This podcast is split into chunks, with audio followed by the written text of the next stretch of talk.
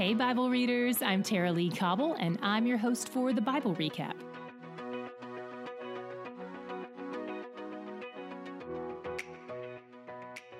Today, we open our reading with God telling Moses and Aaron that Pharaoh is not going to listen to them. God says he's going to harden Pharaoh's heart against the request they're bringing. That's a pretty tough order.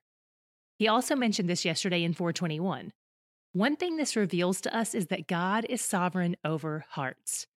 If you're new to this idea or it's troublesome for you, resist the urge to read into God's motives or draw conclusions about Him based on this. For now, let's just notice that He can change hearts. God also mentions several times that He's doing all of this so that Israel will know that He is the Lord. The meaning of the word know doesn't just refer to some cognizant assent to this reality. It has more to do with a person's posture in response to that truth. God wants them to believe it in their bones, not just acknowledge it as a fact, and He wants their lives to reflect it. The plagues will serve this same purpose for the Egyptians, for them to know that He is the Lord.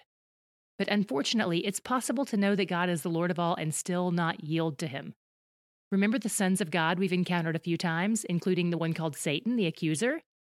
These fallen angels would have lived in heaven with God before their fall, serving Him, who would know the truth more than they would? But they didn't yield to God as Lord. They insisted on their own way. So Moses and Aaron go before Pharaoh and they warn him that there will be displays of God's power if he continues to rebel, and that these displays of power will also serve to demonstrate God's judgment on Egypt.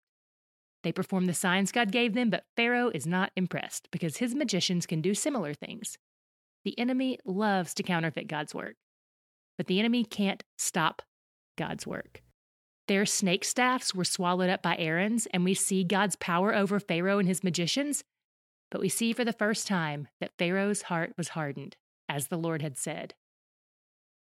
After the snake sign, we see the first plague, turning the local water to blood. One thing I learned recently about the 10 plagues is that they weren't just about inducing pain, each plague was a direct attack on one or more of the false gods worshipped by the Egyptians, which was a polytheistic culture. We don't have time to go into details about all these false gods plague by plague, so we'll link to an article in the show notes in case you want more info on that. The plagues also serve to reveal that Yahweh is greater than Pharaoh, who was revered as a god in Egypt. This whole series of events shows how all of Egypt's false gods failed them. The first plague was an attack on the gods of the Nile, which they worshipped. But the local magicians could do the same thing, so again, Pharaoh was unmoved. His heart remained hard, as the Lord had said. Then the frogs came, and the magicians were able to replicate this one too. But one thing you'll notice is that they can't ever solve the problem, they can only make things worse. Oh, God sent a bunch of frogs to overwhelm the land? Uh, no, we can't magically make them disappear, but we can add more. Nobody needs that, you guys. In the midst of all of this, Pharaoh makes a promise to yield, but the minute the frogs vanish, so do his promises. Pharaoh hardened his heart. It's the same story with the gnats. Pharaoh's heart was hardened, as the Lord had said. Then God does a plague with a twist.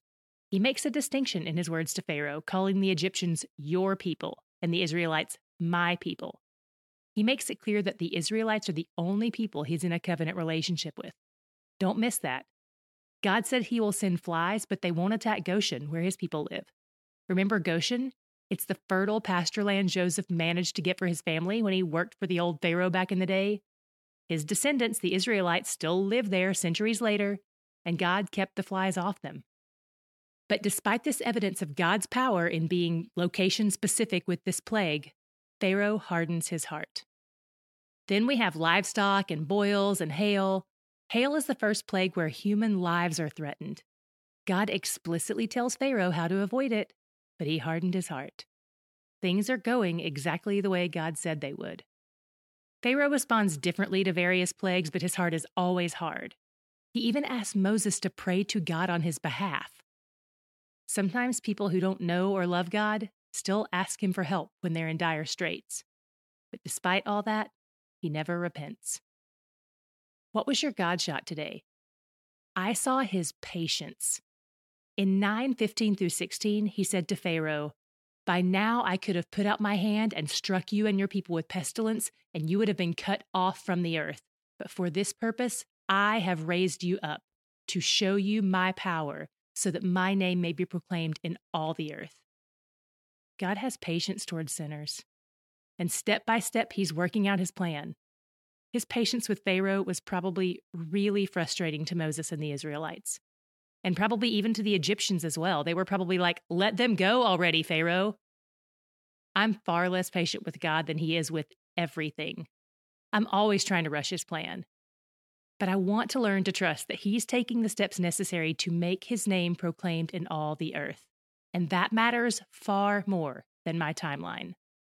Plus, he's with me in the struggle and the waiting, which means there can be joy even in those moments, because He's where the joy is. Can I give you some show notes pro tips? Number one, not all podcatcher apps have show notes as an option, unfortunately. You can do a web search to find out if your app has them, and if so, how to find them. Number two, if your podcatcher doesn't have the option for show notes, we've got you covered. You can find all 365 days of show notes at thebiblerecap.com forward slash links. Number three, show notes aren't transcripts. We have those, but that's not what these are. These are usually links to pictures, videos, or articles to help you dig into what we've covered that day. So you can always look for that in the show notes or visit thebiblerecap.com forward slash links for a whole year's worth of show notes in one treasure chest. The Bible Recap is brought to you by D Group, discipleship and Bible study groups that meet in homes and churches around the world each week.